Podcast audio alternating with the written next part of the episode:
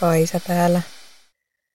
Eilen tein testin, kun joka paljastaa, kuinka todennäköisesti mä tulen menestymään urallani, siis niissä asioissa, mitä nyt päätän tehdä.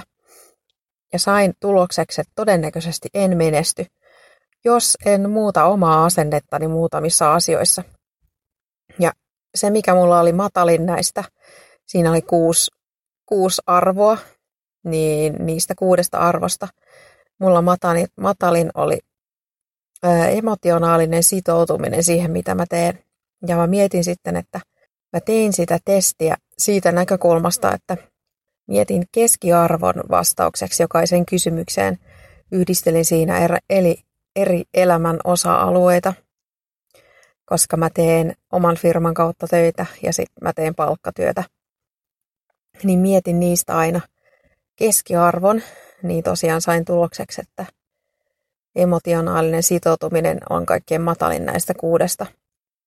Ja se kertoo siitä mun mielestä, kuinka tiukalle työelämä nykyään ihmisen vetää, että hoitotyötä, niin ainakin mun ja moni kollega on samaa mieltä, on monessa paikassa mahdoton tehdä niin, että sitoutuu siihen tunteella, koska jos sen tekee, niin menee mielenterveys.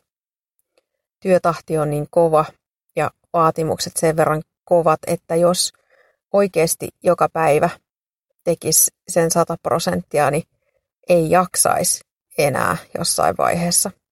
Jos ei ehdi pitää taukoja eikä ehdi palautua kunnolla, niin kyllähän se tarkoittaa sitä, että jossain vaiheessa väsyy ja juuri vähän aikaa sitten juttelin yhden kollegan kanssa, joka lähti pois työpaikaltaan sen takia, koska ei jaksa sitä tahtia, mitä siellä tehdään. Ja mä uskon, että sama ongelma on monella muullakin alalla, monessa muussa työpaikassa, ei pelkästään hoitajilla. Jos jatkuvasti pitäisi tehdä kahden ihmisen työt, niin kyllähän se tarkoittaa sitä, että jää liian vähän aikaa palautumiseen ja liian vähän aikaa sosiaalisille kontakteille. Nekin on kuitenkin tärkeitä työpaikalla, vaikka tietysti se itse työ on pääosassa. Ja kyllähän mä sen tiesin, että mun työ on tosi tiukka tahtista, mutta tällaisen menestysindikaattoritestin tekeminen avaa kyllä silmiä sille, että mitä mahdollisuuksia hoitajana on edetä elämässään. Ja kyllähän noiden tulosten perusteella selvästi käy ilmi, että aika vähissä ne mahdollisuudet on, koska harva pystyy sitoutumaan työhönsä, jos ei pysty palautumaan siitä kunnolla, jos ei pysty lepäämään, jos stressitaso on koko ajan liian korkealla. Mutta mielenkiintoiset nuo tulokset on myös siitä näkökulmasta, että mä olen tosi sitoutunut nimenomaan tunnemielessä siihen, että mitä mä mun firman kautta teen.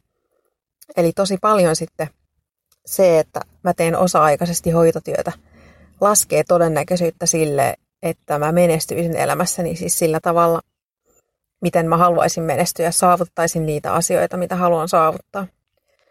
Ajattelen nyt sitten, että niin, en mä tollasta tulosta olisi halunnut saada, mutta en mä myöskään ole siitä yllättynyt.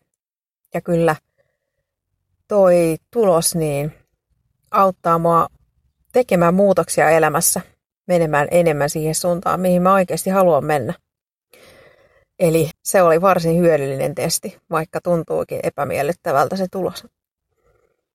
Selkeää on kuitenkin se, että tässä elämässä tärkeintä on tehdä niitä asioita, joita itse haluaa, koska itse, itse pitää tietää, mitä haluaa ja pitää tietää, mihin suuntaan haluaa mennä.